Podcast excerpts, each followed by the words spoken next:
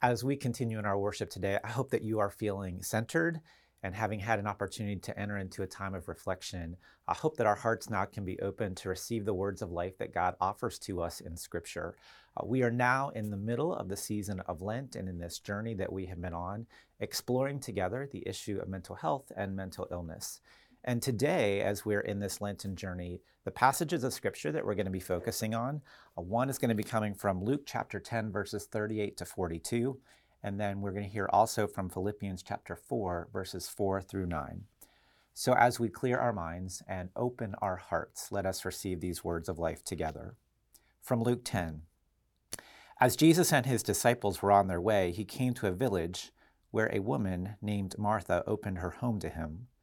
She had a sister called Mary, who sat at the Lord's feet listening to what he said. But Martha was distracted by all the preparations that had to be made. She came to him and asked, Lord, don't you care that my sister has left me to do the work by myself? Tell her to help me.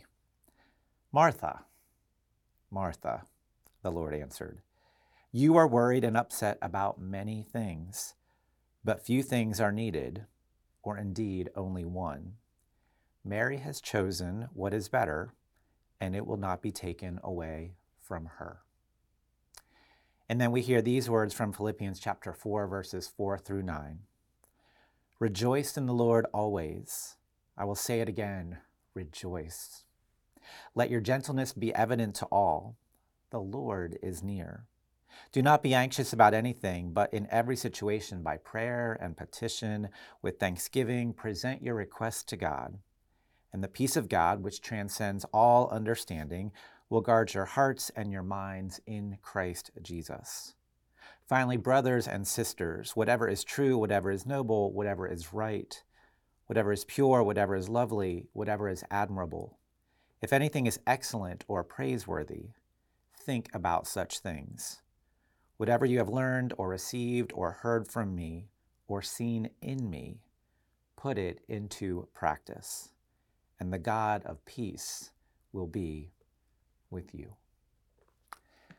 I invite us to be continuing in a state of reflection on those words as we prepare to dive into God's Word. And as we do that, would you join with me in a word of prayer? Almighty God, this day may the words of my mouth and the meditations of all of our hearts be pleasing and acceptable in your sight, shaking us to new life in you. O Lord, our rock and our Redeemer. Amen. As we begin our time together today at this particular point, I want to paint two scenarios for us to be in consideration of and just let these play out in your mind as I begin to describe them. Here is scenario one. A mom gets up early in the morning to help get her kids out the door and to school on time. She helps make sure everything in their backpacks is ready to go. She makes sure lunches are cared for, and then she looks to get out the door herself so that she can get to her job on time. On the way to work, she thinks about what the family is going to need for dinner later that night. After piano lessons and after basketball practice, she texts all the kids throughout the day to make sure everybody's rides are coordinated for the evening and that everybody is on the same page. After working all day, she then swings by the grocery store to grab a few things for dinner before playing taxi to pick up all of her kids. Getting home, she quickly makes dinner, helps with homework, and coordinates bedtime routines. Once the kids are in bed, she does a quick check in with her ailing parents. She gets a load of dirty laundry started in the washer. She double checks on schedules for the next day, and then she starts going through the mail and some of the bills that have come in. And she starts to wonder where in the world they're going to find the money that they need for the extra car repairs and the extra medical bills they've recently incurred. She does all of this until she runs out of energy at the end of the day. Exhausted, she falls into bed, except instead of falling asleep, her mind races as she continues for a little bit longer, scrolling through Facebook, wondering how in the world she's going to get everything done that needs to be taken care of. And then eventually falls asleep exhausted. Scenario two a teenager gets to school early in the morning, frazzled, because he's been up late the night before on social media chatting with a friend who is hurting. On social media, there's other individuals, other kids who have been saying awful things about his friend. And now, later today, that teen is going to come face to face with those who've been saying the awful things about him. On top of that, mom and dad were fighting again last night, and dinner was whatever could be found in the refrigerator or the freezer. Upon getting to school that day, the teenager realizes they forgot to do one of their homework assignments, and then another teacher gives a pop quiz that he's totally unprepared for. After school, that teen is expected to make sure that their younger siblings are able to get home safely. And therefore, he has to coordinate some of their rides or walking home, but then has to coordinate some of his own rides as well after his after school activities.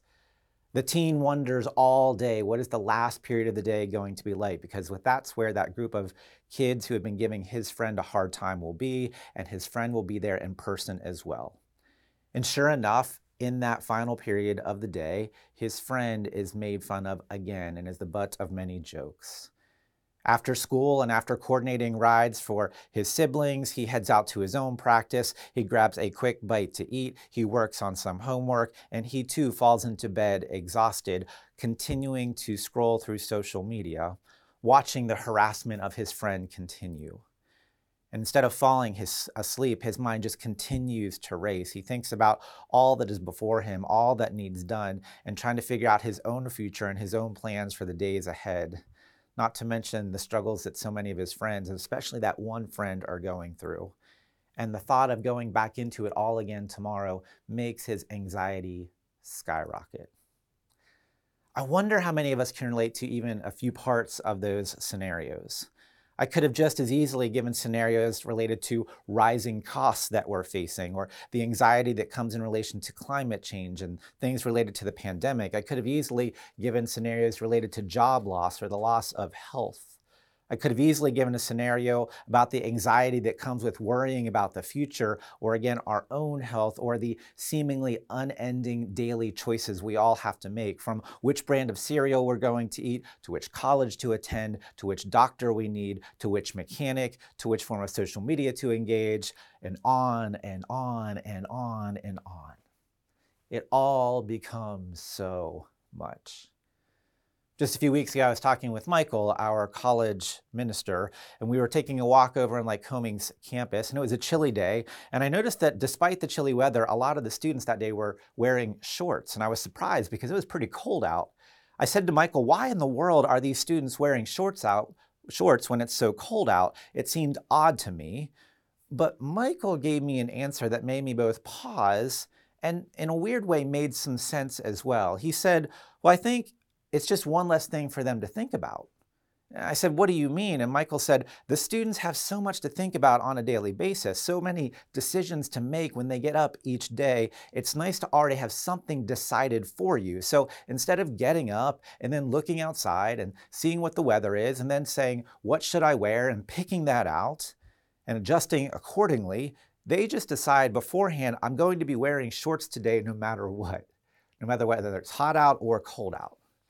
And I was amazed. I said, You mean it's more uncomfortable for them to have to make one more decision, even if it means physically being uncomfortable? Uh, that's more, uh, it gives them more peace of mind to have made the decision ahead of time, even if it means some physical discomfort along the way. And Michael said, Well, basically, the constant being on, the endless social media, the, the continual choices and decisions that need to be made over and over and over leave a situation where we just utterly feel exhausted. And sometimes the thought of making one more choice just causes our own anxiety to rise. Now, I realize that for many of our folks today, we don't live in a time of war in our country right now, and we're so grateful for that. And this is not the Great Depression of the 1930s. And yet, there is this tremendous weight on our souls on so many levels. Now, I just gave you an example with walking on campus that's not scientific in nature. And there may be lots of reasons why students choose to wear shorts in 30 degree weather. And college students, let me know what some of those reasons may be. I would love to hear. But it struck me that we live in such a time of general anxiety and that that anxiety is so high that they can even think about lowering it even one step by saying, you know what, it's one less choice I have to make if I just go ahead and wear shorts no matter what. We don't know exactly why everyone's anxiety is so high, but we know that more and more it is rising in our culture. So many of us feel pulled in so many directions all the time that it's increasingly hard to be fully present anywhere because we're always thinking about other things or having our attention pulled somewhere else. Some studies indicate that in any given year, up to 19% of individuals, that's one in five, will be diagnosed with an anxiety disorder. And what's more, according to the American Psychological Association, over the last few years, particularly among Generation Z, those who are roughly ages 10 to 27, that they are more stressed than any other generation. Now, to make that a little bit more personal for us, remember all those confirmands who joined just a few weeks ago? That's who we're talking about here, that in general, they are feeling more stressed than any other generation. That should be jarring for us, considering that when we walk through life, again, we've got so many things already in hand. we we do not in general have to worry about hunger too much. We don't have to worry again about the Great Depression. We don't have to worry about bombs landing on us right now, at least day to day in our face. And yet, people today, young people today, are filled with more anxiety than any other generation. That should make us wonder what in the world is going on. And again, nobody knows exactly why the anxiety is rising so much, but there does seem to be a strong correlation between social media usage and higher anxiety in general. And part of what we know is that things like social media create an opportunity to be scrutinized 24 7, to always be on, to always have people who have access to us. So just imagine, for example, let's go back to that teenager I referenced at the beginning of this sermon. Let's say that that teenager has had a rough day at school. It used to be that that rough day of school would only last until about 3 p.m. Then you would come home and there would be no more interaction with those folks from school, and at least until the next day. So every day brought some reprieve. Every evening, there was at least a break of some kind. But now you come home from school and you're still in touch with everyone via social media. That meant that that argument or that frustration or those people that were annoying at school or those people that were giving you a hard time, they still have access to you. That used to not be the case. Since 2008, we've gone from zero people on Facebook to over 2 billion. And YouTube is not far behind, not to mention Twitter and TikTok and Instagram and so many other forms of social media. Now, to be clear, social media can be wonderful. But the irony is that in something that's meant to connect us, it oftentimes leaves us feeling alone and isolated, which leads to anxiety. In a different study, 20% of Gen Z said they actually felt worse after watching something on social media than before. And in some ways, this makes sense. Think about it. When we post anything on social media, we tend to post our best. Uh, and when we give only one small fraction of our day or how we're really doing. So oftentimes on social media, we see each other having fun or celebrating something or achieving some great thing, and yet that's only a small fraction of reality.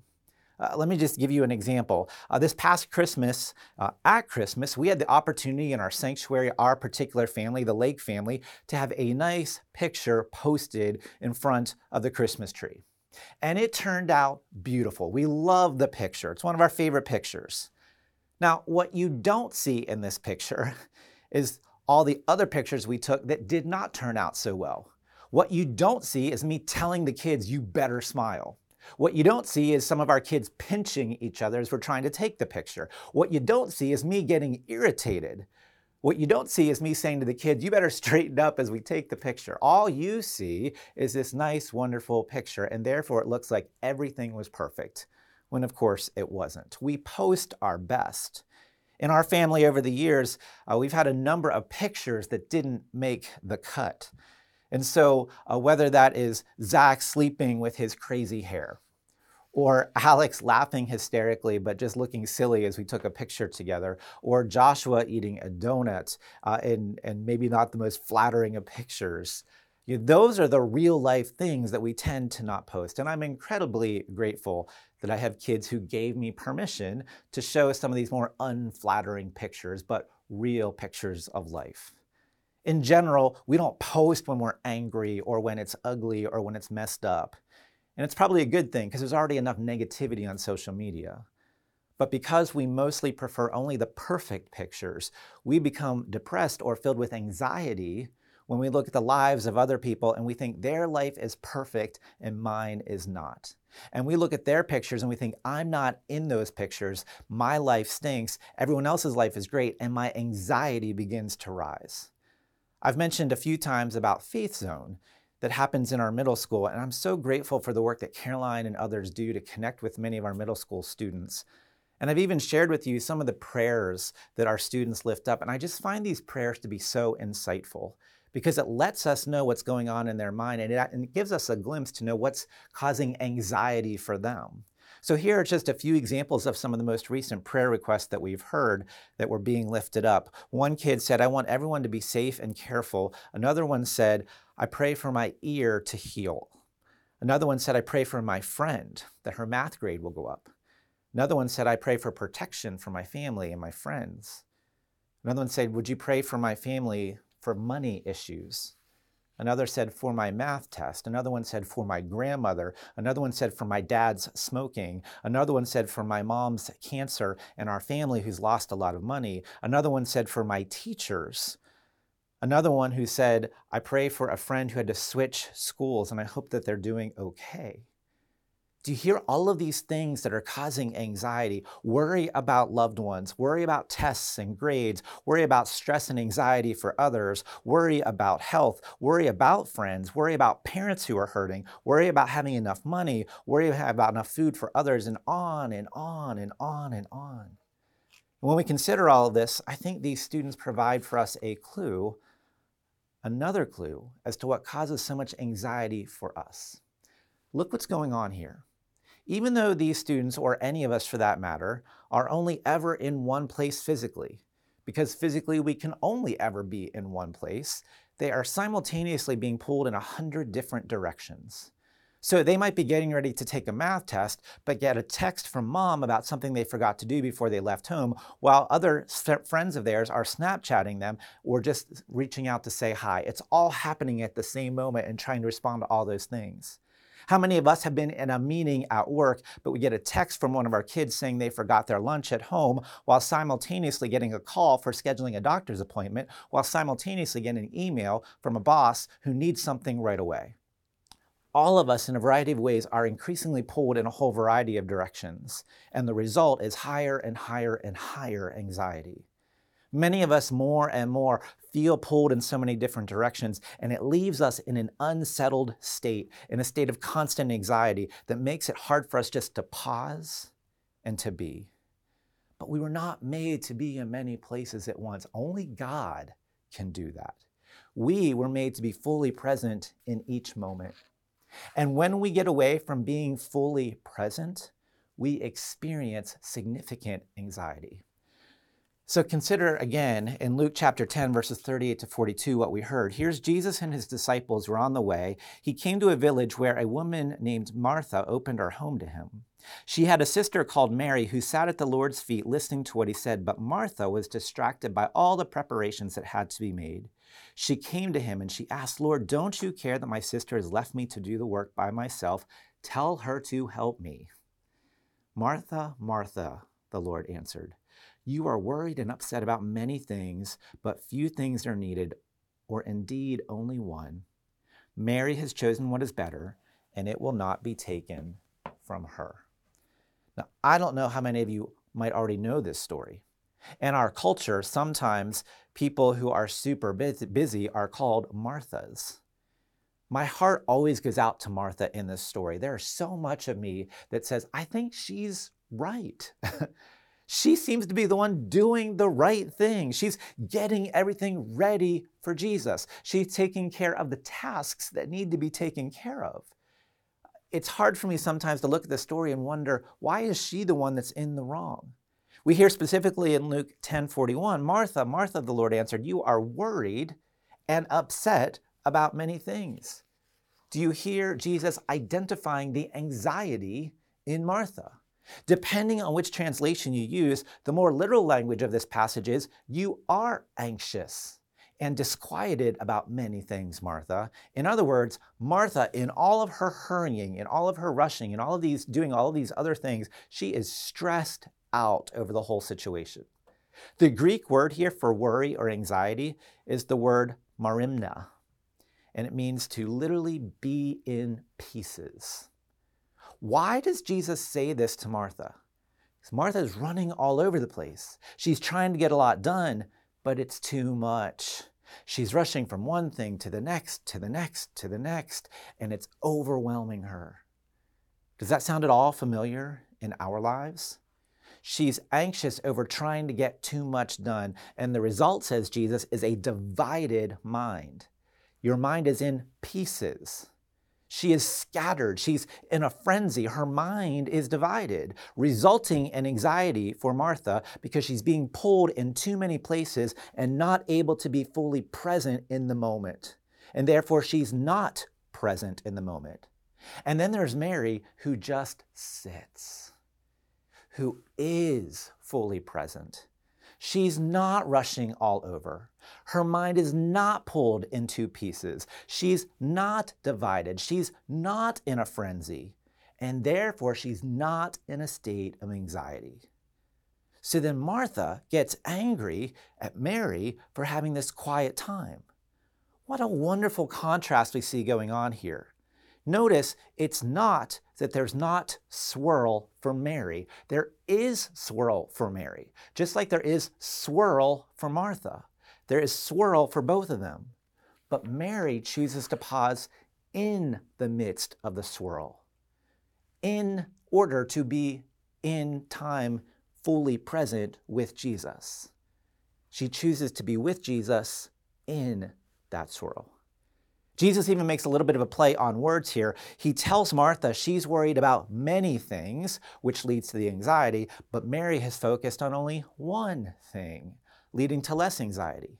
You can almost hear Jesus, Martha, you are many minded, but Mary is single minded. Martha, you have many things that you're looking at, but Mary has just one thing she's looking at. Martha, you have 300 things you're looking at, and I might be one of the 300. And that's nice, Martha. I'm glad I made the list. I'm not even offended that I'm one of 300. I'm glad I'm on that list. But Martha, look at you. You're in trouble. You are stressed out and filled with anxiety and worried about many things because I'm not the one thing. I'm one of 300. And because I'm not the one thing, you are filled with anxiety. Do we hear this today? Does this sound at all familiar to us? If any parts of our lives resemble what Martha is going through here, it also explains why we struggle with worry and anxiety as well. Because for many of us, my guess is that Jesus is on the list. We wouldn't be listening or engaged in this sermon right now if Jesus wasn't at least on the list. And kudos to you that Jesus is on the list. But if Jesus is one of many pieces on the list, if Jesus is one of many elements where we are feeling pulled and distracted in many situations, we're going to have a reaction much like Martha's. And that is, even though Jesus is on the list, we're going to be filled with anxiety because we're trying to pay attention to lots of different things at once. But what if we can learn to be more like Mary? What if we can learn to be more single minded? Because here's what Mary shows us single minded focus leads to less anxiety. Now, the swirl did not disappear. Uh, Mary just learned how to be still in the midst of it. We're never told that Mary ignored the chores or that Mary did not work. She just learned how to be still in the midst of it. So, how can we do that? How can we be more single minded? What does that even mean for our lives? Now, I am not suggesting we just sit in our house all day and focus on Jesus and ignore the rest of life and let chores and responsibilities go. Mary wasn't ignoring the rest of life. She was just making Jesus the priority in her life, taking full advantage of the time she had with Jesus to be singly minded and focused. What would it look like for us to make our time with Jesus a priority by eliminating distractions when we're seeking to focus on Jesus? What if we could learn to come to the feet of Jesus with all of who we are and just simply rest and abide and be? Even for a few minutes a day, uninterrupted, to just at the feet of Christ. We're never told that Mary never again went back to real life. And again, we're never told that she didn't go out and do more work and chores. We're just told that she took time to be single minded when it came time to focus on the presence of Jesus. If we take Mary as our model, it begins to reframe how we do things and experiencing things like worship. What then if worship were to switch from a religious obligation to a time for us to come and be fully present with Jesus? Even right now, as we're engaged in this, are we singly minded focus on Jesus? Or do we have lots of other things going on? Are we doing this in the midst of going somewhere or doing something else and kind of listening almost more in the background? What would it look like if when we came into worship, we shut our phones off for an hour? What would it look like to come and just give our full mind and attention in these moments unburdened to Jesus? To leave other distractions behind, even for a few minutes. So many jobs no longer have clear boundaries. Fewer and fewer jobs are strictly from nine to five. There never seems to come a time when everything is done and we can shut everything off after 5 p.m. for the rest of the day. There's always more emails, more calls, more that we can do. I once had a wise mentor tell me for him that one of the ways he tried to deal with this is that every day as he was uh, coming into work, he would mentally, when he got to a certain stop sign on his route to work, when he got to that stop sign, he would mentally pick up his suitcase, which for him was his way of saying, All right, now I'm in work mode. And he would come to work and do his thing. And then as he would begin returning home later that night, whenever he got to that same stop sign, he mentally, he would put the suitcase down, which is his way of saying, I'm going to leave that there. I'm going to leave work behind now until the next day so that I can be fully present with my family or any other obligations that were happening the rest of the evening. The focus allowed him to be more present with his family to be more present with himself, to be more present in rest, to not be pulled in so many directions. What if we were to apply such a mindset, again, in terms of things like worship in our lives, where we avoid the outside distractions and we say, This time is set aside for you, Jesus, where I'm to come and sit at your feet and be fully single minded and focus on you? And what could that look like even in parts of each day? To just come and sit at the feet of Jesus, whether in prayer or listening to music or being still or just reflecting on the words of Christ ourselves. I think it would lead to greater single mindedness, leading to less anxiety in our lives because we're learning to be fully present, which means we're not so divided and pulled into pieces. It would help us to be more present before Christ. If you've been journeying with us in this season of Lent, you know that Lent is that 40 day period leading up to the last week of the life of Jesus, when we experience his crucifixion and the last meal and ultimately the resurrection. Lent is a time of self examination and reflection. It's a time of confession and repentance. And in a fast paced world, Lent is a time to slow down and pause and be. Lent is a perfect time to practice being fully present before Jesus. We invite you, again, if you've not yet done it, take advantage of the daily prayers being emailed to those who desire to receive them every day during this season of Lent. Take advantage of the prayer cards being offered in worship every week. Take advantage of the early morning communion time each Wednesday morning. Take advantage with our children of using the resources of over 40 days that they are using. What's causing you the most anxiety right now, the most stress?